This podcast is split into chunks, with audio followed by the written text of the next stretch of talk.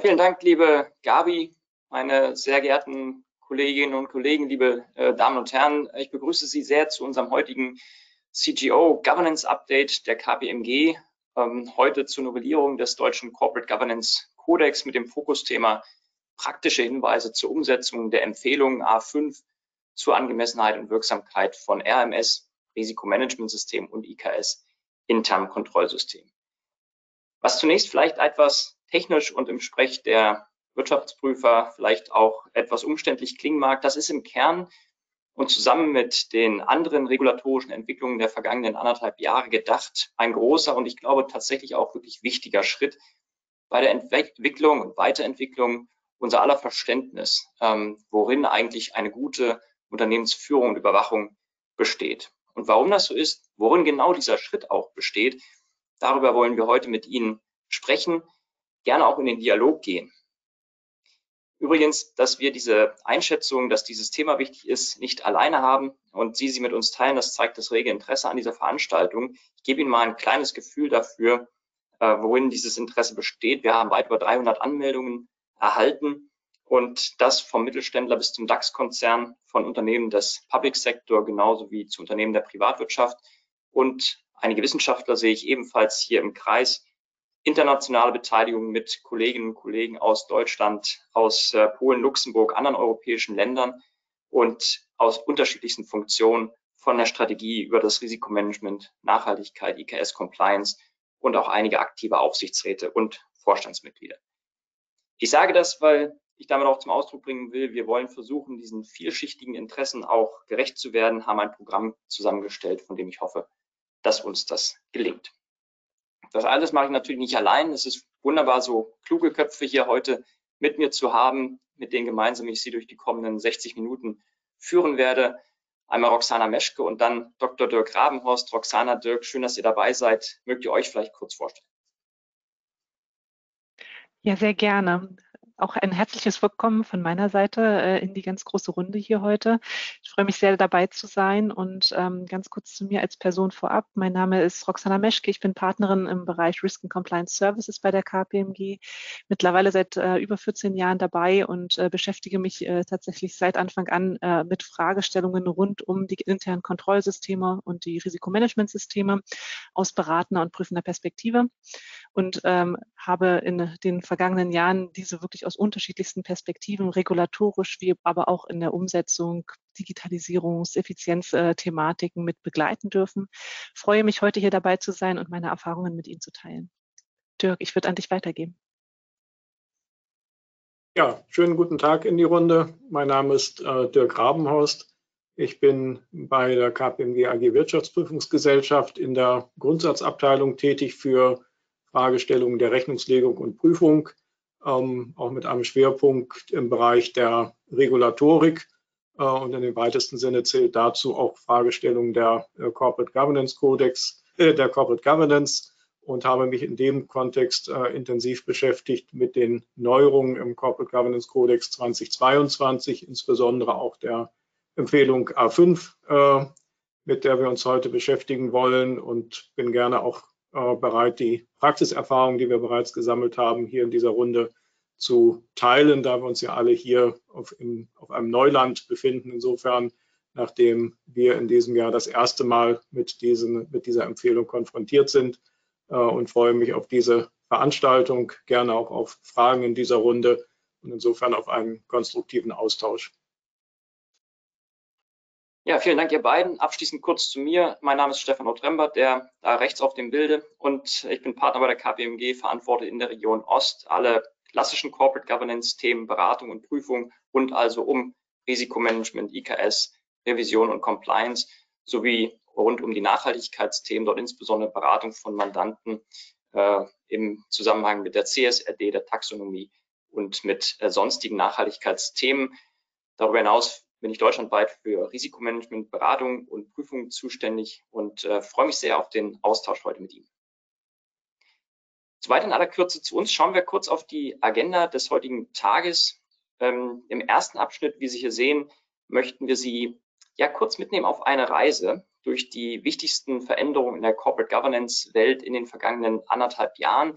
Ich glaube, dass das wichtig ist, weil wir einen Gesamtzusammenhang einmal aufzeigen wollen und ein gemeinsames Verständnis auch als Ausgangspunkt für die weitere Diskussion schaffen werden.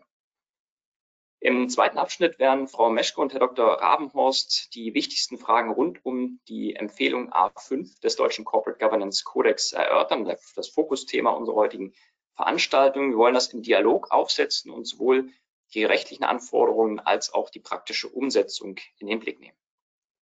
Darauf aufbauend werden wir im dritten Schritt darauf eingehen, wie Sie denn nun eigentlich zu einem wirklich gesicherten Urteil hinsichtlich der Angemessenheit und Wirksamkeit Ihrer Governance kommen. In Kapitel 4 fassen wir das alles nochmal kurz und kompakt für Sie zusammen und abschließend in Kapitel 5 wollen wir gerne auf Ihre Fragen eingehen, die Sie übrigens während der gesamten Veranstaltung bereits im Chat an uns richten können. Und hier werden Sie dann auch äh, meine geschätzte Partnerkollegin ähm, Frau Dr. Lisa Kopp kennenlernen, die zu diesen Themen aus der KPMG Rechtsanwaltsgesellschaft berät und dann ebenfalls für Ihre Fragen zur Verfügung stehen wird. Das ist der Plan und ähm, dann würde ich sagen, beginnen wir doch direkt mit Kapitel 1, das wir mal etwas äh, provokant vielleicht auch beschrieben und überschrieben haben mit wie FISC und äh, Deutscher Corporate Governance Codex die Governance-Welt revolutionieren. In jedem Fall ist es ein großer Schritt. Ob es eine Revolution ist, entscheiden Sie gern selbst. Schauen wir mal auf die nächste Folie. Was wir hier darstellen, ist noch einmal der Gesamtkontext, in dem wir uns bewegen. Und der ist geprägt durch eine ganze Reihe von regulatorischen Initiativen, die, wie ich schon sagte, in der Summe meiner Überzeugung nach unser Verständnis darüber, was gute Corporate Governance eigentlich ausmacht, für die nächsten Jahrzehnte ganz wesentlich prägen werden. Konkret sind das drei Initiativen, auf die ich an der Stelle kurz eingehen möchte, mit einigen vertiefenden Details auf den nächsten Folien.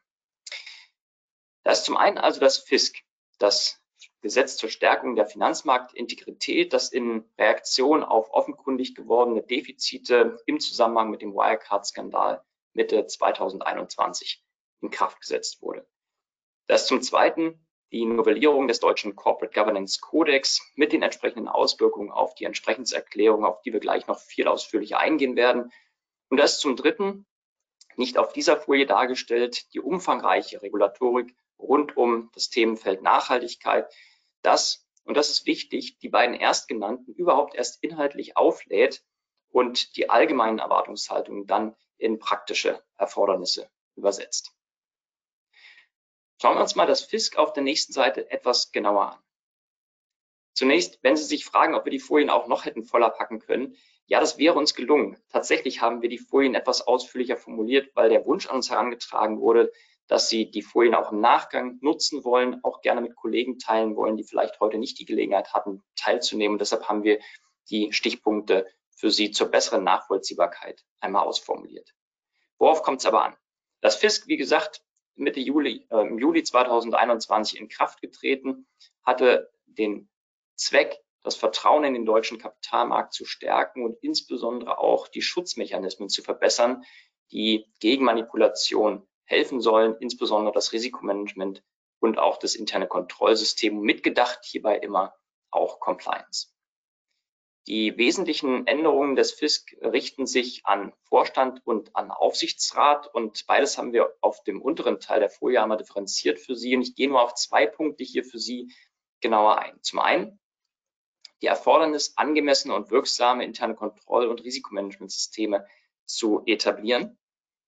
Und das ist deshalb wichtig, weil Sie sehen, dass in Gesetzen keinerlei Einschränkungen mehr in Bezug auf das IKS, beispielsweise hinsichtlich der Finanzberichterstattung, oder in Bezug auf das RMS, beispielsweise eine Fokussierung oder Engführung hinsichtlich allein bestandsgefährdender Risiken äh, mehr ähm, äh, drinsteht. Darüber hinaus sehen Sie die deutlich anspruchsvollere Erwartungshaltung an beide, an IKS und RMS, weil die Begriffe angemessen und wirksam erstmals durch das FISK in ein deutsches Gesetz also überführt wurden.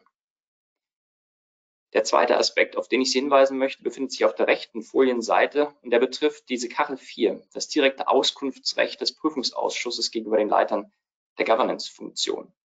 Ich glaube, dass ein solches Recht immer auch eine gewisse Notwendigkeit impliziert, sich zu diesem Recht zu verhalten, jedenfalls dann, wenn die Umstände es erfordern. In jedem Fall wird damit eine deutlich aktivere Rolle der Überwachung durch den Aufsichtsrat in Bezug auf beides, Angemessenheit und Wirksamkeit, der Governance-Systeme insinuiert Und ähm, das ist sicherlich ein großer Schritt, beide Themen zusammengenommen für Vorstand und Aufsichtsrat. Schauen wir uns auf der nächsten Seite die wichtigsten Neuerungen des deutschen Corporate Governance Codex einmal an. Ich gehe davon aus, dass die Funktionsweise des Codex äh, den allermeisten in diesem Webcast hier bekannt ist. Äh, zur Erinnerung vielleicht noch einmal, der Codex, der stellt ja wesentliche gesetzliche Regelungen für die Leitung und Überwachung deutscher Unternehmen, börsennotierter Unternehmen dar und beinhaltet zum einen also anwendbares Recht, das sind die gesetzlichen Vorschriften in der Grafik unten links zu sehen und ähm, international auch national anerkannte Standards guter Unternehmensführung in Form von Empfehlungen und Anregungen. Für unseren heutigen Kontext besonders relevant sind die Empfehlungen, denn nur in Bezug auf diese muss sich ein Unternehmen positionieren, eben in seiner Entsprechenserklärung. Auf der rechten Seite sehen Sie nochmal die wesentlichen Änderungen des Kodex ähm, zusammengefasst. Ich möchte nur auf vier Punkte kurz hinweisen und damit beginnen, dass Sie in A1, also in der Empfehlung äh, A1 sehen, dass also der Vorstand sich mit Sozial- und Umweltfaktoren und den damit verbundenen Risiken und Chancen beschäftigen soll. Damit geht der Kodex auch nochmal deutlich über die bisherige Engführung der Governance hinaus und äh, benennt die sozialen und Umweltfaktoren eben als ganz wesentliche Gegenstände der Governance. Zweitens P4 möchte ich Sie gerne darauf hinweisen, P4 steht hier für den Grundsatz 4, der die Änderungen aus dem FISK aufgreift und noch einmal deutlich macht, dass angemessene und wirksame IKS und RMS also erforderlich sind. Dann Prinzip 5, wie vorhin schon angedeutet, in der Denkweise auf der Codex-Kommission sind IKS und RMS so gestaltet, dass sie ein Compliance-Management-System mit umfassen. Und schließlich A5, die Verdeutlichung, dass der Lagebericht die wesentlichen Merkmale des gesamten IKS, wohlgesagt des gesamten IKS und kein allein auf die Finanzberichterstattung fokussiertes IKS und das RMS beschreiben soll und äh, darüber auch eine Angemessenheits- und Wirksamkeitsaussage treffen soll. Und das ist genau ja der Punkt, auf den wir heute im Schwerpunkt eingehen werden. Bevor wir das tun, noch eine dritte Folie zur Einführung, die den Gesamtkontext ähm, erläutert nämlich die rund um das Thema ESG. Wir wollen heute nicht mit Ihnen im Detail über die CSRD oder die EU-Taxonomie sprechen. Wir wollen Ihnen aber einmal ganz kurz aufzeigen, wie die klassischen Corporate Governance-Funktionen, die Sie in den Säulen dargestellt sehen, durch die ESG-Debatte beeinflusst werden.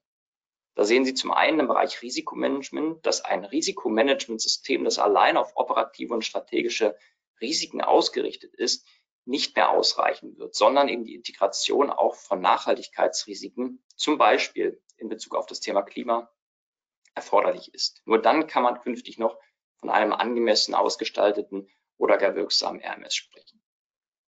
Im Bereich Compliance sehen wir insbesondere die Social Compliance Themen. Sie haben alle vom Lieferketten-Sorgfaltspflichtengesetz gehört, die zwingend in ein ganzheitliches Compliance Management System zu integrieren sind. Zum Thema IKS eine verlässliche Berichterstattung von Nachhaltigkeitskennzahlen, von nicht finanziellen Leistungsindikatoren wird nicht gelingen, wenn Sie nicht in der Lage sind, dieses zu unterlegen mit einem internen Kontrollsystem und zu guter Letzt interne Revision. Auch deren Tätigkeitsumfang erweitert sich natürlich erheblich durch die neuen Themen, gerade im Bereich der Nachhaltigkeit. Soweit zu einem kurzen, ja indikativen Ritt durch die Neuerungen der aktuellen Corporate Governance, die, wie gesagt, unser Verständnis ganz wesentlich erweitern. Sie sind aber gekommen, insbesondere um etwas zu hören zur Empfehlung A5 des deutschen Corporate Governance Codex. Und dafür übergebe ich jetzt an euch, Roxana und Dirk. Ja, Stefan, vielen lieben Dank für diese äh, Einführung in das Thema. Wir würden äh, Ihnen ganz gerne am Anfang des Kapitel 2 nochmal ganz äh, konkret das Thema A5 hier an den Anfang stellen und dazu nochmal ein, zwei Sätze verlieren, einfach damit wir alle von der gleichen Basis aus loslegen können und dann auch gemeinsam in die Diskussion starten. Ähm, Sie sehen hier, wir haben Ihnen nochmal tatsächlich aufgeschrieben, was steht eigentlich im Gesetz, was ist die gesetzliche Regelungen zu den Angaben im Lagebericht und äh, dahin gegenübergestellt auch die Empfehlung des ähm, äh, Kodexes, äh, die Nummer A5. Und da würden wir jetzt nochmal ganz kurz eintauchen. Ne? Sie sehen auf der linken Seite ähm, ganz klassisch die, ähm, die Verlinkung hier ins HGB 289 Absatz 4 beziehungsweise 315 Absatz 4 zu den Angaben, die im Lagebericht äh, gesetzlich verpflichtend sind. Ähm, das ist im Wesentlichen ne, eine Beschreibung der Merkmale des internen Kontroll- und Risikomanagementsystems im Hinblick auf das konzernrechnungslegungsbezogene oder den Rechnungslegungsprozess. Ja. Und ähm, das ist natürlich hier äh, eine, eine sehr klare und auch ähm, eingegrenzte Umfang, den wir im A5 halt aufgehoben sehen. Zweiter Punkt, vielleicht noch auf den, auf den Gesetzeslaut äh, hier hingewiesen, ist äh, das äh, Thema Aussage zur Angemessenheit und Wirksamkeit. Die wird tatsächlich im Gesetz nicht gefordert. Deswegen ähm, auch hier eine ganz, ganz klare Abgrenzung ne, zum A5. Ähm, auf der rechten Seite haben wir auch nochmal den Wortlaut konkret hingeschrieben, weil uns hier tatsächlich zwei Aspekte wichtig waren, an den Anfang zu stellen. Und zwar sehen Sie, dass der A5 ähm, tatsächlich ähm, das äh, Wort gesamt äh, benutzt. Ne? Also Sie sehen äh, die wesentlichen Merkmale des gesamten internen Kontrollsystems und des Risikomanagementsystems sind zu beschreiben und wie gesagt, zur Angemessenheit und Wirksamkeit ist Stellung zu beziehen. Ähm, ich glaube, das sind so äh, im Wesentlichen die zwei großen Kernthemen, die wir heute auch diskutieren wollen und äh, die wir im, äh, in den folgenden äh, Minuten auch mit Ihnen ganz gerne aus der Praxis einmal beleuchten möchten. Ähm, es geht im Wesentlichen darum, ne, wie muss so eine Aussage gestaltet werden? Ähm, was ist auch für Sie ähm, so erste Anhaltspunkte, was ist notwendig, um ähm, so eine Stellungnahme im Lagebericht zu äußern? Ähm, was sehen wir da aus ähm, der Prüfung, aus der äh, ähm, aktuellen Season Comment ähm, auch an äh, möglichen Formulierungen? Und da wollen wir gerne jetzt mit Ihnen einsteigen. Und Dirk, ähm, wir beide werden das jetzt zusammen in diesem Kapitel machen und ja, würden direkt starten mit der nächsten Folie und ersten Fragen, die wir uns hier gestellt haben. Ja, wir haben äh, uns mal hier wesentliche Fragen äh, zusammengestellt, die uns entweder in unserer Praxis bewegen, zum Teil aber auch aus äh, Ihrem Kreis der Teilnehmenden schon an, an uns herangetragen äh, wurden. Und meine Kollegin Frau Meschke hat ja gerade schon aufgezeichnet, dass der Rahmen jetzt doch deutlich weiter äh, gespannt ist im Hinblick auf die äh, Beschreibung der entsprechenden Systeme und auch dahingehend, was die Stellungnahme zur Angemessenheit und Wirksamkeit angeht. Ähm, und das führt mich eigentlich unmittelbar zu der ersten Frage. Ähm, durch diesen jetzt weiter gespannten Bogen, was verändert sich denn hier hinsichtlich des Scopings und der Relevanz- und Risikoanalyse äh, als Ausgangspunkt für die IKS und RMS-Maßnahmen vor dem Hintergrund äh, dieser Empfehlung A5? Genau, also unsere Erfahrung, die wir jetzt tatsächlich beobachtet haben, ist, ich sagte es eben schon, es geht um eine gesamtheitliche Aussage. Und äh, genau das ist äh, für diejenigen von Ihnen, die in den Corporate Governance Funktionen auch tätig sind, äh, etwas, was ähm, wir tatsächlich festgestellt haben und was wir auch empfehlen würden, ist, dass das in die aktuellen Governance-Prozesse auch entsprechend integriert wird. Das heißt, ne, wenn Sie über das Scoping im EKS sprechen oder aber auch über die Relevanz und Risikoanalyse im Risikomanagement beziehungsweise im Compliance Management, ist es natürlich wichtig, ähm, sich vor diesem Hintergrund nicht nur mit dem ähm, finanziellen Risiken auseinanderzusetzen, sondern insbesondere halt auf die nicht finanziellen Risiken einzugehen, aber auch, ähm, und das ist etwas, das tatsächlich im Scope und in den äh, Risikobetrachtungen zu berücksichtigen ist, ähm, auf das ganze Thema operative Risiken und auch Compliance-Risiken. Ja, etwas, das wir schon aus dem BILMOG in der Gesetzesbegründung her kannten, hier jetzt wirklich tatsächlich durch diese Aussage gesamtes IKS und RMS entsprechend auch nochmal verstärkt. Ähm, was wir sehen ist, ähm, ne, ganz, ganz klassisch, dass das einzubetten ist in oder, oder sein sollte in die Governance-Funktion. Wir sehen aber auch durchaus, dass es hier Diskussionen gibt, ne, welche Funktion, welche Governance-Funktion sollte hier eigentlich für zuständig sein. Ähm, gibt es gegebenenfalls auch Überlegungen, die gerade diesen Scope auch nochmal adressieren vor dem Hintergrund der ESG-Diskussion? Ähm, Stefan sagte es einleitend, ne, das Thema Nachhaltigkeit ist auch etwas, was durch den Kodex stark gefordert wird. Insofern ähm, durchaus ein Thema, wo wir sagen, nutzen Sie die existierenden Governance-Funktionen, überlegen Sie, ob die Prozesse anpassbar sind, ob sie gegebenenfalls auch integrierbar sind, ja, damit äh, im Endeffekt jetzt hier nicht nochmal eine äh, gesonderte Methodik aufgebaut wird, ähm, um im Endeffekt diese gesamtheitlich ab, Gesamtheitlichkeit abzudecken, äh, ohne einen großen Neuaufwand zu gestalten. Ja, das wäre so unsere erste ähm, ja, Erkenntnis aus der aktuellen Prüfung. Und vielleicht vor dem Hintergrund, ähm, ich habe es nur leicht jetzt adressiert, aber Dirk, ähm, das zweite Thema, was wir hier äh, adressiert haben und auch äh, in den Gesprächen häufig sehen, wie ist denn mit dem Compliance-Management-System umzugehen?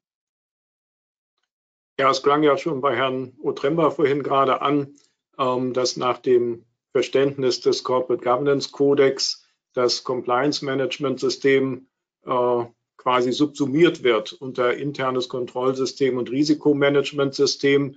Äh, diese Betrachtungsweise ist uns vielleicht nicht, nicht ganz vertraut, äh, weil wir doch sonst eher äh, diese unterschiedlichen Governance-Systeme nebeneinander gesehen haben. Nebeneinander jetzt nicht in der Form, dass man sagt, man betreibt sie völlig isoliert voneinander, sondern durchaus in einer integrierten Betrachtung, aber dass letztlich ein Compliance-Management-System sozusagen ein, ein Untersystem des IKS und RMS wäre, ähm, so wie es jetzt hier im Corporate Governance Codex definiert ist. Das ist uns vielleicht äh, in dieser Form nicht so geläufig gewesen bis dahin. Ähm, hier bei der Erstellung der Beschreibung der Systeme äh, innerhalb des Lageberichts, um der Empfehlung A5 Genüge zu tun, haben wir die Erfahrung gemacht, dass das äh, hier in der Unternehmenspraxis dann durchaus äh, eine gewisse Herausforderung war, äh, weil doch die Verantwortlichkeiten teilweise anders gelagert sind. Also äh, dass letztlich hier bezogen auf das interne Kontrollsystem und das Risikomanagementsystem andere Verantwortliche, andere Abteilungen zuständig waren als für das Compliance Management System und es insofern dann auch eine gewisse Koordination und Integration erforderte, um diese Beschreibungen dann äh, zusammenzuführen, auch um äh, Doppelungen äh, zu vermeiden. Ähm, also das eine Beobachtung, die wir in der Praxis gemacht haben, ähm, dass letztlich hier äh, dieses Zusammenspiel von Compliance Management Systemen und der Beschreibung dazu äh, und der Beschreibung zum internen Kontrollsystem und Risikomanagementsystem äh, da ein gewisser Abstimmungsbedarf auch notwendig ist ähm, zwischen den Beteiligten innerhalb des Unternehmens, um dann wirklich zu einer runden Darstellung zu gelangen. Ja, und ich, ich glaube, vielleicht anschließend da, äh, dahingehend, ne, du sagtest äh, das jetzt auch schon an der einen oder anderen Stelle, ne, diese dritte Frage, die haben wir hier tatsächlich nochmal mit ganz dezidiert aufgenommen, weil das tatsächlich eine ist, die, die durchaus ähm, einige Diskussionen aufwirft, wie muss die Nachweisführung erfolgen und insbesondere, wie geht man mit äh, bekannten Defiziten um, Dirk? Ja, also das Thema Nachweisführung ist äh, in zweierlei Hinsicht äh, von Interesse. Ähm, das eine ist sicherlich auch ein gewisses Erwartungsmanagement äh, auf Seiten der äh, Adressaten. Äh, sprich, wenn in der Beschreibung der Systeme und dann auch der Angemessenheits- und Wirksamkeitsaussage äh, die Erkenntnisquellen äh, dargelegt werden, dann kann man natürlich auch in gewisser Weise überzogene Erwartungen dämpfen an dieser Stelle. Denn wir haben ja gerade festgestellt, dass die betroffenen Systeme wirklich sehr weit definiert sind, wenn wir davon ausgehen, was der bisherige gesetzliche Status quo war, nämlich nur eine Beschreibung des rechnungslegungsbezogenen IKS und RMS äh, und dies jetzt in einer Form erweitert wird, dass sich die Beschreibung und dann auch die Angemessenheits- und Wirksamkeitsaussage äh, auf sämtliche internen Kontrollsysteme und Risikomanagementsysteme einschließlich des äh, Compliance-Management-Systems beziehen, dann ist das natürlich schon eine, eine Herausforderung, ähm, dazu eine äh, Beschreibung abzugeben und eine, eine Stellungnahme abzugeben. Äh, und insofern äh, zeigt sich, dass doch äh, die Praxis dann auch den Weg beschreitet und konkret darauf eingeht, ähm, auf welche Nachweise und auf welche Erkenntnisquellen äh, diese Aussagen gestützt sind. Dass man beispielsweise sagt, ähm, das beruht auf den Ergebnissen äh, von Prüfungen der internen Revision. Das beruht auf einem Self-Assessment von Bereichsverantwortlichen in, äh, an dieser Stelle. Das kann beruhen auf den Ergebnissen von externen freiwilligen Prüfungen von Governance-Systemen. Das kann beruhen auf der Auswertung von äh, Erkenntnissen, die sich aus einer Whistleblower-Hotline ergeben haben. Das kann beruhen aus, auf der Auswertung von anhängigen äh, rechtlichen äh, Streitigkeiten, von äh, behördlichen Verfahren, die eingeleitet wurden. Ähm, all das kann eine Basis sein, um eine Aussage dann insbesondere zur Angemessenheit und Wirksamkeit äh, auch äh, zu fundieren. Das ist der erste Aspekt, äh, warum eine Nachweisführung hier sinnvoll und zu empfehlen ist, um dann letztlich auch darzulegen, auf welcher Informationsgrundlage die Aussagen getroffen wurden. Den zweiten Aspekt, da werden wir an späterer Stelle nochmal drauf kommen, dass letztlich äh, hier die Nachweisführung und die entsprechenden äh, Belege dazu auch von Relevanz sind, wenn denn diese Aussagen mal ähm, Gegenstand des Enforcements werden. Das möchte ich an dieser Stelle nochmal äh, zurückstellen. Der zweite Aspekt, äh, der Umgang mit äh, bekannten Defiziten. Äh, wenn wir dann am Ende eine Gesamtaussage treffen ähm, zur Angemessenheits- und Wirksamkeit, äh, dann wird das sicherlich immer eine Aussage sein unter Berücksichtigung von äh, Wesentlichkeitsaspekten. Wenn ich eine hinreichend große Organisation habe, äh, werde ich in gewisser Hinsicht immer an bestimmten Stellen Defizite, Defizite haben. Ob das im rechnungslegungsbezogenen internen Kontrollsystem ist, ob das äh, sich in Teilbereichen, in Teilrechtsgebieten beim Compliance Management System gezeigt hat. Also eine hundertprozentige Wirksamkeit wird man äh, nur in den seltensten Fällen tatsächlich äh, feststellen können. Äh, deshalb trifft man auch häufig die Formulierung, dass man sagt, in allen wesentlichen Belangen ist eine solche Wirksamkeit äh, gegeben. Äh, und die nächste Frage ist natürlich, äh, wenn es Defizite gibt, ähm, wie kann man das aufnehmen? Es gibt ja durchaus Defizite äh, bei Unternehmen, die teilweise sogar öffentlich bekannt sind. Wenn es beispielsweise äh, bei einem Kreditinstitut äh, Mängel im Bereich der, der Geldwäscheprävention äh, gegeben hat. Solche Dinge sind ja zum Teil sogar öffentlichkeitswirksam und öffentlich bekannt.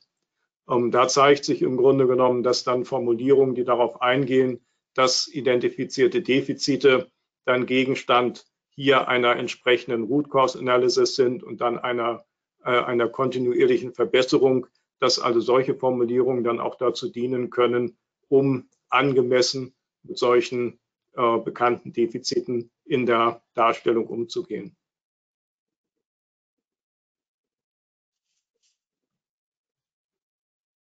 Ja, dann würde ich gerade überleiten zu der nächsten und auf dieser Seite letzten Frage. Äh, wie können das finanzielle und nicht finanzielle IKS und RMS eingeordnet werden? Ähm, und nochmal dann auch konkret in diesem Kontext, äh, welche Nachweismöglichkeiten und Pflichten bestehen an dieser Stelle? Ja, genau. Wir haben die Frage auch relativ bewusst jetzt hier nochmal an das Ende gestellt, weil ähm, tatsächlich äh, erstmal per se, ne, die CSRD, die äh, Stefan vorhin auch schon erwähnte, ne, also die neue Regulatorik zur nicht finanziellen Berichterstattung, ja für dieses Jahr tatsächlich noch nicht äh, gilt und äh, noch nicht angewendet werden muss. Ähm, allerdings ist es dennoch so, dass der Kodex, äh, und das, das hatte Stefan einleitend gesagt, durchaus auch Aspekte mit aufgreift, dass zu Umwelt- und Klimarisiken, zu Sozialbelangen ähm, durchaus äh, Stellung bezogen werden muss und dass dieses Thema auch nicht finanzielle Aspekte mit umfassen sollen. Ja, deswegen haben wir diese Frage hier auch nochmal ganz bewusst mit reingenommen, weil der Kodex hier schon etwas auch ähm, anfragt, was ähm, durch die CSRD sicherlich kommen mag, aber jetzt aktuell ja noch gar nicht da ist. Das heißt, das ist eine Diskussion, die hatten wir in diesem ähm, Abschluss ähm, äh, äh, Zeitraum durchaus vermehrt. Ja, was sind denn jetzt die Aussagen, die da tatsächlich im Lagebericht schon zu tätigen sind, insbesondere zum nicht finanziellen Part?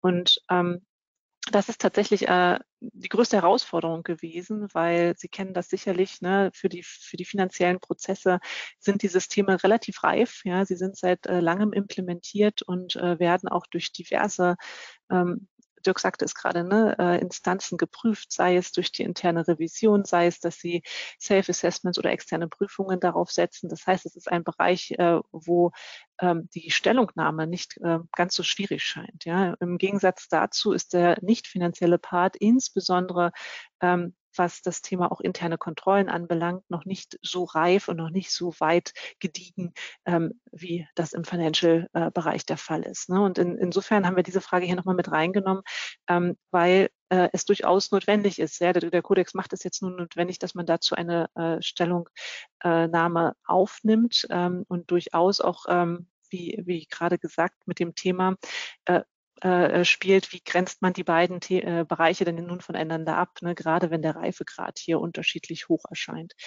Ähm, unsere Empfehlung ist da durchaus, dass äh, wenn Sie äh, im Bereich des nicht finanziellen ähm, RMS und IKS ähm, Maßnahmen schon haben, insbesondere diese auch ähm, in den Bereich steuerungs- und auch vergütungsrelevante äh, Sachverhalte ähm, entsprechend zu fokussieren. Ne? Also wir sehen das ja durchaus, dass im ESG-Bereich in der Vorstandsvergütung durchaus schon Verzahnungen sind, dass es auch schon Steuerungs-KPIs gibt, ähm, die, äh, die dies ähm, äh, umfassen.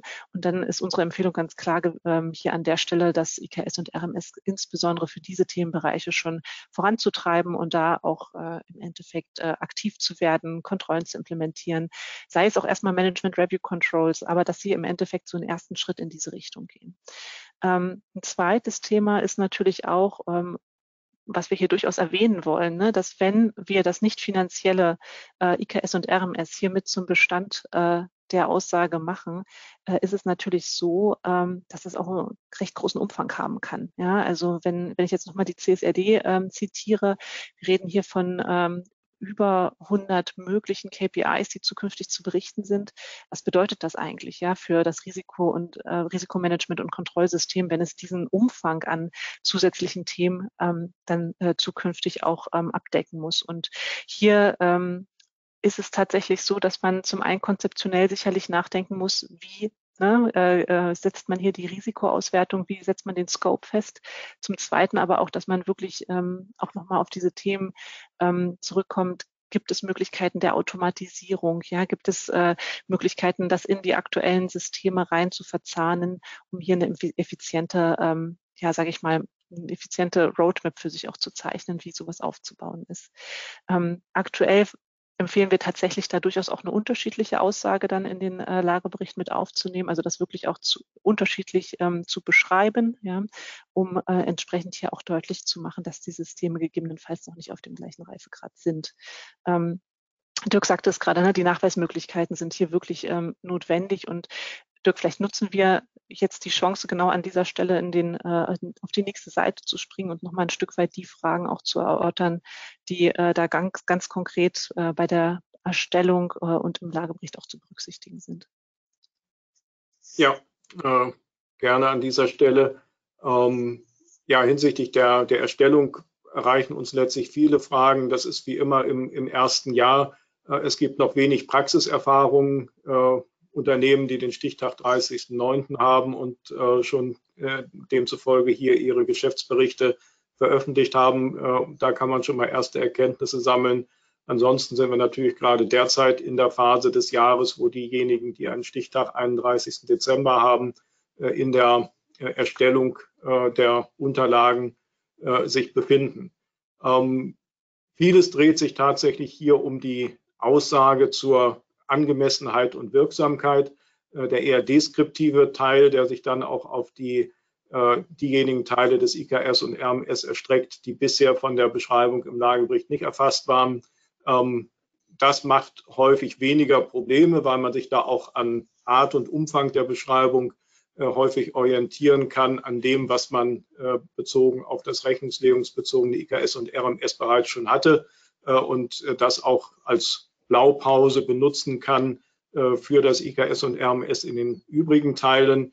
Ähm, schwieriger wird es bei der äh, Stellungnahme zur, zur Angemessenheit und Wirksamkeit. Und äh, mittlerweile haben sich so einige äh, Kernpunkte herauskristallisiert. Ähm, ein erster Punkt ist letztlich, äh, wie soll eine solche Stellungnahme zur Angemessenheit und Wirksamkeit äh, aussehen? Ähm, was wir sehr häufig sehen, ist, dass diese Stellungnahme abgefasst ist in Form einer äh, Negativaussage. Negativaussage heißt in diesem Zusammenhang, ähm, dass die Formulierung äh, so lautet, ähm, dass dem Vorstand keine Hinweise vorliegen, dass die entsprechenden Systeme äh, in ihrer Gesamtheit nicht angemessen und wirksam gewesen wären. Ähm, das ist insofern von der Formulierung etwas schwächer äh, als eine sogenannte Positivaussage, dass man sagt, äh, der Vorstand hat festgestellt, dass diese Systeme angemessen und wirksam sind. Ähm, die Diskussion wurde geführt, ist eine solche Negativaussage denn letztlich ein weniger gegenüber dem, was man hier nach der Empfehlung A5 erwarten könnte. Aber da hat sich sehr schnell ein Konsens herausgebildet ähm, an dieser Stelle, dass man sagt, gerade vor dem Hintergrund äh, dieser sehr breiten Definition äh, der Systeme ähm, und der letztlich auch begrenzten Erkenntnismöglichkeiten des Vorstandes äh, wird wohl ein Mehr als diese Negativaussage äh, nicht zwangsläufig ähm, zu verlangen sein. Ähm, ich hatte vorhin schon anklingen lassen, äh, des Weiteren hat sich auch rauskristallisiert, ähm, dass häufig nochmal ein Zusatz verwendet wird äh, in, in, einer Form wie etwa in allen wesentlichen Belangen äh, oder in ihrer Gesamtheit, ähm, um letztlich den Eindruck zu vermeiden, dass hier eine sozusagen 100 Prozent Aussage äh, getroffen würde. Äh, als Prüfer kommt mir das sehr vertraut vor, ein solches Wording, ähm, weil letztlich hier, wenn ein Urteil über eine Prüfung abgegeben wird, äh, letztlich entweder implizit oder explizit dieses in allen wesentlichen Belangen auch mit angelegt ist, weil es letztlich hier eine hundertprozentige Sicherheit nicht geben kann. Und das gilt äh, gleicherweise in gleicher Weise für eine solche äh, Wirksam Angemessenheits- und Wirksamkeitsaussage, äh, die der Vorstand aufgrund äh, der Empfehlung A5 äh, trifft. Also das exemplarisch als Hinweise, was hier bei der Erstellung äh, zu berücksichtigen ist, aber auch was man äh, Empfehlungs A5 konform tun kann, äh, ohne sich jetzt hier weiter zu exponieren, als es letztlich von dieser Empfehlung auch erwartet werden kann. Ja, und vielleicht, äh, Dirk, äh, ergänzend dazu, weil ich die ähm, eine Frage gesehen habe, die hier uns schon erreicht hat aus dem Chat.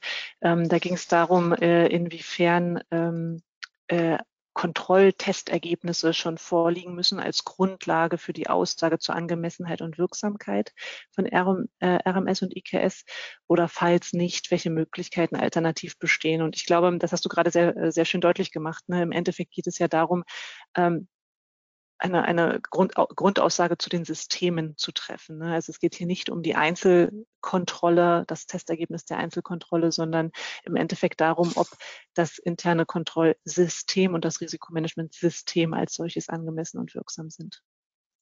Ja, äh, völlig richtig. Ähm, und ich kann hier auch nur vor äh, überzogenen Erwartungen äh, warnen an dieser Stelle. Denn dadurch, dass das so breit angelegt ist, das wird äh, keine interne Revision leisten können und das wird auch nicht durch die äh, Beauftragung von äh, externen Prüfungen flächendeckend gelöst werden können. Ähm, letztlich wissen wir ja, wenn man in einem US-Umfeld tätig ist bei börsennotierten Unternehmen, hat man diese sogenannten SOX-Prüfungen, die sich dann aber wohlgemerkt immer nur auf das rechnungslegungsbezogene IKS beziehen. Äh, die sich schon als sehr aufwendig äh, darstellen. Und wenn ich jetzt sage, das Controls Testing allein bezogen auf äh, diesen Abschnitt ist schon sehr aufwendig, dann kann man weder unternehmensintern noch unternehmensextern im Grunde genommen ein vollständiges Controls Testing erwarten, sondern es werden Mosaiksteine sein. Es werden Prüfungen der internen, der, von Kontrollen durch die interne Revision sein. Es wird partiell ein Self-Assessment sein. Es wird partiell werden es Ergebnisse sein äh, aus freiwilligen externen Prüfungen. Und diese Mosaiksteine sollen dann ausreichen, um dem Vorstand äh, zu dieser äh, Aussage oder zu dieser begründeten Aussage eine Basis zu bieten. Ähm, aber letztlich ein flächendeckendes Controls-Testing über alle äh, über alle Bereiche des IKS und RMS, einschließlich des CMS, wird man tatsächlich nicht, nicht erwarten können an dieser Stelle. Genau. Vielleicht mit Blick auf die Zeit, weil wir schon sehr fortgeschritten sind, glaube ich, gibt es noch ein Thema, was auf dieser Folie äh, wirklich sehr spannend ist und äh, was uns auch immer wieder erreicht und wo wir auch natürlich heute den äh, Termin hier nutzen wollen, um da nochmal drauf aufmerksam zu machen. Ähm, Dirk, du hattest es eben ja schon mal erwähnt. Ne? Wir haben ähm, natürlich äh, eine, auch eine Auswirkung dessen, was jetzt in diesem Lagebericht steht. Zum einen auf den Aufsichtsrat und ein zweites Thema, was wir daraus auch immer wieder adressiert sehen, ist das ganze Thema Enforcement ähm, durch die BaFin. Vielleicht kannst du dazu noch mal zwei, drei Sätze sagen? Ja, also dann würde ich auch gleich diese beiden. Blöcke äh, zusammenziehen, nämlich die Betroffenheit von äh, Stakeholdern jenseits des Vorstands, um, mal, um es mal so zu beschreiben. Ähm, zum einen äh, dadurch, dass diese Aussage im, im Lagebericht enthalten äh, ist, ähm, unterliegt sie letztlich auch äh, der Prüfung des, des Aufsichtsrats, der sich mit Abschluss und Lagebericht auseinanderzusetzen hat. Ähm, und natürlich ist der Aufsichtsrat auch nochmal ohnehin zusätzlich äh, betroffen durch seine Pflichten bezogen auf die, äh, auf die Governance-Systeme, die Herr Untermer eingangs auch schon äh, erwähnt hatte, auch nochmal durch die Änderungen durch das FISK. Insofern wird auch der Aufsichtsrat hier im Grunde genommen dann an den Vorstand mit der Frage herantreten, auf welcher Grundlage ist der Vorstand zu seinem Ergebnis hier gelangt. Ähm, und was äh, dann anschließt im Grunde genommen äh, dadurch, dass diese äh, Angaben Bestandteil des Lageberichts werden, unterliegen sie auch dem Enforcement durch die BaFin. Also auf welchem Wege sie in dem Lagebericht gekommen sind, nämlich hier nur auf Empfehlung, auf Basis der Empfehlung A5 im Corporate Governance Codex, spielt an dieser Stelle keine Rolle. Und äh, das äh, führt natürlich auch wieder zu der äh, Fragestellung, wie ist die Nachweislage? Äh, denn wenn jetzt hier die BaFin äh, im Rahmen einer äh, Bilanzkontrollprüfung sich auch mit diesen Aussagen im Lagebericht auseinandersetzt, wird die Frage auch in die Richtung gehen, welche Nachweise liegen vor für die hier getroffenen Aussagen. Ähm, und schließlich in diesem Kontext dann nochmal der Bezug auf die äh, auf die Abschlussprüfung. In der Begründung zu A5 äh, des Corporate Governance Codex äh, wird ausgeführt, dass diese Empfehlung zur Aussage zur Angemessenheit und Wirksamkeit der Systeme eine sogenannte lageberichtsfremde Angabe ist. Was heißt lageberichtsfremd? Sie ist weder durch Gesetz noch durch den relevanten Standard DRS 20 zum Lagebericht gefordert, sondern äh, ist nur zurückzuführen auf diese Empfehlung A5. Das bedeutet, dass sie für die Abschlussprüfung äh, zunächst einmal ausgenommen ist, also nicht der, der Prüfungspflicht durch den Abschlussprüfer unterliegt, äh, was insofern auch äh, nachvollziehbar ist, denn wir, wenn wir gerade darüber gesprochen haben, äh, wie weitreichend äh, die Systeme sind und was eine Angemessenheits- und Wirksamkeitsaussage dann in diesem Zusammenhang bedeutet, dann wäre das natürlich mit einem vertretbaren Aufwand im Rahmen einer Jahresabschlussprüfung ähm, auch nicht, äh, nicht händelbar. Und deshalb weist auch, äh, wird in der Begründung auch darauf hingewiesen, dass um diese Aussage zu fundieren, freiwillige Prüfungen von Governance-Systemen erfolgen können als ein Mosaikstein, wie ich es vorhin beschrieben habe. Aber diese Aussage in Gänze unterliegt letztlich dann nicht der ähm, Prüfung durch den Abschlussprüfer. Ja, dann würde ich noch mal, ich glaube, die Frage, wie eine Wirksamkeitsaussage aussehen kann, haben wir auch schon äh, gestreift in der Tat. Ähm, dann Roxana, vielleicht an dich noch mal diese letzte Frage bezogen, äh, Comply äh, oder äh, Explain an dieser Stelle. Ähm, äh, abschließend, denn wir befinden uns ja hier im Bereich einer Empfehlung äh, des Corporate Governance Codex, die vom Grundsatz immer die Möglichkeit eröffnet, äh, dieser Empfehlung zu folgen oder aber auch nicht zu folgen. Genau, also wir, wir sehen ähm, jetzt aus der Praxis heraus tatsächlich ähm, noch keinen Explain-Ansatz. Also das kann ich relativ äh, schnell in Kürze hier einmal direkt an den Anfang stellen. Ähm, wir haben in, in vielen Prüfungen und äh, auch äh, sonstigen Unterstützungen ähm, diskutiert und haben, äh, wie wir jetzt in den letzten äh, Minuten auch dargestellt haben, viel über die Art der Formulierung ne, äh, gesprochen. Wie kann die Wirksamkeitsaussage getroffen werden? Ähm, ne, mit welchen Formulierungen bringt man sich hier auch als, als Unternehmen so ein Stück weit die Sicherheit rein, weil man natürlich nicht von heute auf morgen solche Systeme hier hochfahren kann. Ne? Also ich glaube, das ist tatsächlich so auch ein bisschen die Herausforderung jetzt des ersten Jahres an der Stelle. Ähm, insofern es gibt natürlich immer die Möglichkeit, hier einen Explain-Ansatz zu fahren und zu erläutern, äh, warum man dem nicht folgt. Ähm, aber wirklich ganz klare Botschaft haben wir tatsächlich in der Praxis noch nicht gesehen. Ja, und ich glaube, vielleicht mit dem abschließenden, doch recht ähm, deutlichen Wort würden wir Stefan dich jetzt nochmal dazu holen, ähm, weil insbesondere das Thema Assurance äh, ist von uns ja an der einen oder anderen Stelle gestreift worden. Vielleicht magst du hier abschließend dann auch noch einmal äh, ein Bild zu geben, wie denn sowas aussehen kann. Ja, das mache ich gern. Erstmal ganz herzlichen Dank, Roxana. Lieben Dank auch an dich, Dirk, für die sehr interessanten Einblicke und Antworten auf die wichtigsten Fragen. Ähm, schauen wir doch mal kurz auf die, auf die nächste Folie, denn die Frage steht ja im Raum. How do you know ist im Grunde die Kernfrage, die sich der Vorstand stellen muss. Äh, wie kommt er also zu einer gesicherten Erkenntnis, zu einer gesicherten Aussage darüber, ob er nun über angemessene und wirksame Governance-Systeme verfügt.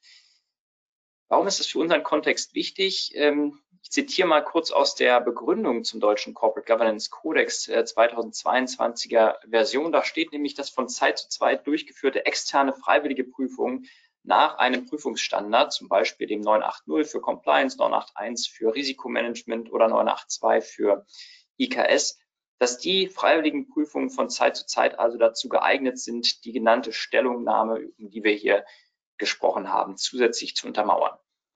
Wir haben also ein Produkt entwickelt, das wir gerne mit Ihnen teilen wollen und das nennt sich Road to Assurance. Das geht von der Ausgangslage aus der steigenden Erwartung an die Corporate Governance, wie gerade schon erläutert, bestehend aus erhöhten regulatorischen Anforderungen, der konsequenteren Rechtsdurchsetzung, sicherlich auch in Zukunft durch die BaFin und nicht zuletzt gestiegener Erwartungen der Interessengruppen der allgemeinen Öffentlichkeit genauso wie Banken und anderen Investoren. Eine externe Assurance kann helfen, Transparenz natürlich zur Effektivität, also zur Angemessenheit und Wirksamkeit, aber auch zur, Wirks äh, zur, zur äh, Effizienz, also zur Wirtschaftlichkeit der Corporate Governance Funktionen beizutragen, kann in jedem Fall einen Blick von außen schaffen, auch durch das Teilen von Good Practices, es kann das Bewusstsein für die Bedeutung der Governance-Funktion bei Führungskräften und Managern im Unternehmen stärken und nicht zuletzt zum Schutz der Organe beitragen. Kurzer Exkurs, ich habe die Frage im Chat gesehen, inwieweit die Business Judgment Rule hier eine Rolle spielt. Das ist genau einer der Kernpunkte der Business Judgment Rule, die gemäß 93.1 Aktiengesetz ja ganz klar die Voraussetzungen benennt, unter denen keine Pflichtverletzung eines Organmitgliedes vorliegt, obwohl dem Unternehmen gegebenenfalls durch das Tun oder Unterlassen eines Organs ein Schaden entstanden sein könnte. Und genau diese Haftungsfreistellung, die die Business Judgment Rule ja hier in den Blick nimmt, die ähm, äh, liegt dann vor oder kann dann in Anspruch genommen werden, wenn unter anderem eben angemessene Informationen zur Grundlage der Entscheidungen der Organe vorlagen. Und mit den angemessenen Informationen meinen wir genau das, was wir vorhin ausgeführt haben, nämlich eine Nachweisführung, die auch reproduzierbar und durch Dritte nachvollziehbar ist. Ich hoffe, die Frage damit direkt beantwortet zu haben. Schauen wir auf die nächste Seite. Nochmal kurz zum Vorgehensmodell des äh, Road to Assurance Produktes, äh, was ich Ihnen kurz erläutern möchte. Schauen Sie insbesondere mal auf den mittleren Teil dieser Folie. Grundsätzlich ist es also so, dass das Ziel einer Road to Assurance, wie der Name ja schon sagt, darin besteht, dass Sie als Unternehmen Sicherheit darüber erlangen, ob Sie über angemessen und wirksam ausgestaltete Governance-Systeme verfügen. Üblicherweise verfügen Sie über eine ganze Reihe von Governance-Systemen und deshalb stellt sich die Frage für Sie zunächst, wie Sie priorisieren, denn Sie wollen die Organisation ja auch nicht überfordern mit einem Assurance-Programm. Das passiert in der initialen Statusaufnahme in einem kurzen und sehr prägnanten Workshop, und der ermöglicht Ihnen als Unternehmen dann eine gewisse Planbarkeit und Verlässlichkeit im weiteren Vorgehen. Das Vorgehen selbst wird durch fünf Phasen bestimmt und für ein jedes Governance-Themenfeld, zum Beispiel Ihr IKS, zum Beispiel Ihr RMS, wird zunächst ein Readiness-Check durchgeführt, der die wesentlichen Leistungsparameter dieses Governance-Systems in den Blick nimmt und überprüft, wie sie eigentlich aufgestellt sind. Üblicherweise ergeben sich daraus einige Weiterentwicklungspotenziale, möglicherweise auch Defizite, die Sie abstellen sollten, bevor Sie den Weg in eine Prüfung hineingehen, die dann ja unterscheidet zwischen einer Angemessenheitsprüfung, die zeitpunktbezogen ist, und einer Wirksamkeitsprüfung, die zeitraumbezogen ist und mindestens einen Zeitraum von sechs Monaten umfasst. Wenn Sie diese vier Schritte durchlaufen, dann werden Sie also sukzessive prüffähig gemacht und in die Prüfung hineingeführt, so dass Sie am Ende auch sicherstellen können, dass die Prüfung erfolgreich läuft und Sie eine Bescheinigung in Händen halten, die Ihnen eine fundierte Aussage zur Angemessenheit und Wirksamkeit der geprüften Fachbereiche ermöglicht. Das ist genau der Mehrwert, den Sie oben rechts dargestellt sehen. Eine solche Assurance erleichtert Ihnen die Nachweisführung in Bezug auf Ihre Governance-Systeme. Aber nicht nur das, auch Effizienzsteigerungen wären auf diese Weise möglich, die Reduzierung von Haftungsrisiken, wie gerade erwähnt, und nicht zuletzt erhöhte Transparenz. Auf der dazu abschließenden Folie sehen Sie dann, wie eine solche Roadmap beispielhaft aussehen kann. Wie gesagt, es ergibt ähm, total Sinn, dass Sie nicht alle Governance-Systeme parallel durch einen solchen Prozess schieben, aber Punktuell kann hier eine synergieorientierte Kombination zum Beispiel von RMS und IKS sinnvoll sein und dann die nachlaufende Durchführung dieses Programms für die anderen Governance-Funktionen, an dessen Ende Sie eine Aussage zu allen Governance-Funktionen treffen können mit den besprochenen, mit den generierten Effekten. Soweit kurz zum Thema Road to Assurance und einem Beispiel zu einer solchen Roadmap. Wenn Sie dazu Fragen haben, kommen Sie gerne auf uns zu. Aber mit Blick auf die Zeit würde ich tatsächlich gerne dann auf das Fazit eingehen äh, und dann die Möglichkeit nutzen, Ihre Fragen noch einmal aufzugreifen. In wenigen Worten zusammengefasst. Wir haben über die zunehmende Komplexität der Regulatorik gesprochen, über das zunehmende Interesse des Kapitalmarktes, weit über die finanziellen Leistungsindikatoren hinaus, eben auch in Bezug auf Nachhaltigkeit und Governance.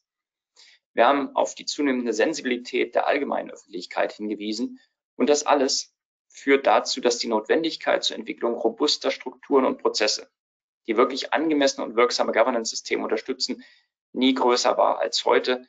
Auch in diesem Gesamtkontext sind die zunehmenden Anforderungen aus dem Kodex zu verstehen. Auch in dem Kontext ist das heutige Webinar zustande gekommen. Damit sind wir am Ende der Folien und unseren Ausführungen dazu angekommen. Ich freue mich, dass wir noch einige Minuten haben, um Ihre Fragen aufzugreifen und würde euch bitten, äh, Lisa, Dirk, Roxana, dass ihr vielleicht noch mal kurz eure Kameras anschaltet und wir die Fragen, die im Chat aufgekommen sind, direkt adressieren. Ich kann gerne mal den Anfang machen äh, mit der Frage äh, zum Thema ähm, Automatisierung im Bereich IKS. Ähm, wir haben hier tatsächlich eine Frage bekommen, ähm, inwiefern wir nochmal darauf eingehen können, wie das Thema IKS-Automatisierung ähm, im Endeffekt äh, eine Auswirkung hat auf die Aussage im Lagebericht. Ähm, und per se vielleicht ganz kurz zusammengefasst, ne, ob ein IKS, also Kontrollmaßnahmen, die Sie in Ihren Prozessen verortet haben, manuell oder automatisch sind, sind am Ende des Tages natürlich ähm, Ne, äh, äh, sicherlich bei automatisierten Kontrollen durchaus ein Tick mehr Sicherheit, wenn man manuelle Fehler verhindern kann ähm, und natürlich auch ein großer Effizienzgedanke, der dahinter steht. Ähm, aber per se ändert das nichts daran, dass man trotzdem zum internen Kontrollsystem eine Aussage treffen muss, ob es angemessen und wirksam ist. Ne? Eine Automatisierung kann hier helfen, äh, aber dennoch ähm, ne, geht es hier um, eine, um, um Einzelkontrollen, die gegebenenfalls automatisiert sind und die Aussage bezieht sich wirklich auf das gesamte System. Ne? Also vielleicht das jetzt mal in aller Kürze, da kann man sicherlich sehr, sehr viel und sehr lange zu sprechen. Ähm, gerne, falls da nochmal konkrete Fragen sind, melden Sie sich im Nachgang bei uns. Klasse, vielen Dank. Ja, dann würde ich an dieser Stelle nochmal übernehmen, äh, was die Frage äh, betrifft, wie sieht oder wie kann eine äh, Stellungnahme zur Angemessenheit und Wirksamkeit äh, aussehen. Ich hatte schon über diese beiden äh, Alternativen Positivaussage versus Negativaussage äh, gesprochen, wo es um die Formulierung geht, wie man sich äußern kann zur Angemessenheit und Wirksamkeit. Hier kam jetzt völlig zu Recht nochmal die dritte äh, Alternative äh, hier unter dem Stichwort Beschreibungslösung. Ähm, die Begründung zum, äh, zur Empfehlung A5 im Corporate Governance Codex ist an dieser Stelle ja vielleicht etwas missverständlich, indem dort gesagt wird, äh, nun die äh, Stellungnahme zur Angemessenheit und Wirksamkeit könnte auch die Form haben, äh, dass letztlich beschrieben wird, wie denn im Grunde genommen sich der Vorstand hier einen Überblick verschafft hat, um es mal etwas vereinfacht äh, zu sagen, aber letztlich ohne die Begriffe Angemessenheit und Wirksamkeit äh, wirklich zu verwenden. Ähm, diese Sichtweise wird zum Teil auch in der, äh, in der Literatur vertreten, auch in der, in der juristischen Literatur, dass man letztlich hier äh, eine konkrete Aussage zur Angemessenheit und Wirksamkeit äh, auf diesem Wege vermeiden könnte, sondern hier auch eher im beschreibenden äh, Umfeld bleiben würde. Ähm, in der Praxis äh, habe ich erstaunlicherweise äh, das kaum einmal gesehen, äh, weil doch die Vorstände letztlich auch gesagt haben, ähm, ja, sicherlich ist das äh, nicht ganz risikolos, sich mit einer konkreten Aussage zur Angemessenheit und Wirksamkeit äh, an die Öffentlichkeit zu begeben.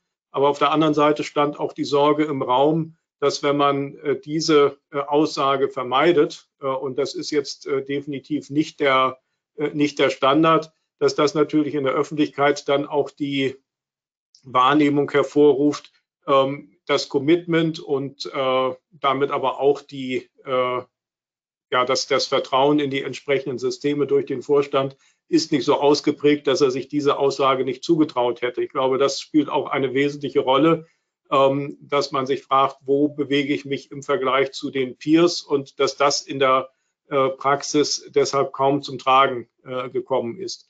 Ähm, persönlich äh, tue ich mich auch ehrlich gesagt sehr schwer damit, wenn die Empfehlung A5 eindeutig von einer Stellungnahme zur Angemessenheit und Wirksamkeit spricht, ähm, dass man dann sich hier im äh, Deskriptiven nur bewegt, äh, ohne diese Begriffe letztlich wieder aufzugreifen. Äh, die Begründung äh, im Corporate Governance Codex ist an dieser Stelle vielleicht nicht ganz glücklich. Ähm, deshalb, äh, wenn ich gefragt werde, ich gebe immer die Empfehlung, äh, hier eine konkrete Aussage auch zu treffen zur Angemessenheit und Wirksamkeit mit allen Möglichkeiten, die wir beschrieben haben, der Negativaussage, des Hinzufügens äh, in allen wesentlichen Belangen, der Beschreibung der Erkenntnismöglichkeiten. Äh, das sollte auch einen angemessenen Schutz gegen überzogene Erwartungen an diese Aussage äh, gewährleisten. Ähm, aber diese rein deskriptive Darstellung äh, sehe ich in der Tat kritisch. Aber vielen Dank, Dirk. Ich schaue noch mal in die Runde. Lisa, magst du noch was ja, ergänzen? Ich würde nur ganz kurz von der juristischen Seite dazu sagen, weil es hieß, in der juristischen Literatur wird es vertreten. Ähm, ich persönlich sehe aber auch diesen Haftungsvorteil oder so für den Vorstand, der da wahrgenommen wird, nicht wirklich. Also wenn, wenn der Vorstand jetzt ernstlich Zweifel hat, so eine Aussage zu treffen, ähm, dann hat er, glaube ich, ganz andere Probleme und dann äh, müsste die Arbeit woanders anfangen. Wenn er diese Zweifel nicht hat, dann kann man auch so eine Negativaussage mit den entsprechenden Disclaimern und Caveats ja treffen und auch Sachen beschreiben, also wo da der Haftungsvorteil jetzt konkret liegen soll, indem ich es einfach nur beschreibe, mein System. Am Ende des Tages ist es eben entweder gut für das Unternehmen oder nicht. Ähm, aber der, den, den Vorteil jetzt persönlich für den Vorstand sehe ich ehrlicherweise auch nicht in dieser Stärke. Das ist vielleicht ein persönliches Gefühl des Vorstands, aber dann ähm, muss er da ein bisschen mehr Komfort gewinnen. Ja. Klasse. Lisa, ganz vielen Dank für die Ergänzung. Ähm, wir haben genau 16 Uhr. Ich hoffe, dass wir äh, Ihre Fragen soweit zu diesem wirklich wichtigen Thema beantworten konnten. Für mich ähm, offen gestanden ist diese Entwicklung auch eine große Chance für die Governance-Funktionen. Sie sind ganz wichtige ja, Gatekeeper als Beratungs-, als Ordnungs- und als Schutzfunktion für Vorstand und Aufsichtsrat äh, beziehungsweise ihre Geschäftsführung. Und ähm, insoweit sind solche Veränderungen auch immer eine Chance. Ich danke Ihnen ganz herzlich für Ihre Aufmerksamkeit. Sie erhalten die Präsentation und die Aufzeichnung, wie eingangs bereits erwähnt, im Nachgang. Wenn Sie darüber hinaus Fragen haben, kommen Sie gerne auf uns zu. Wir freuen uns, wenn Sie uns kontaktieren. Alles Gute, bis bald. Vielen Dank. Wiedersehen.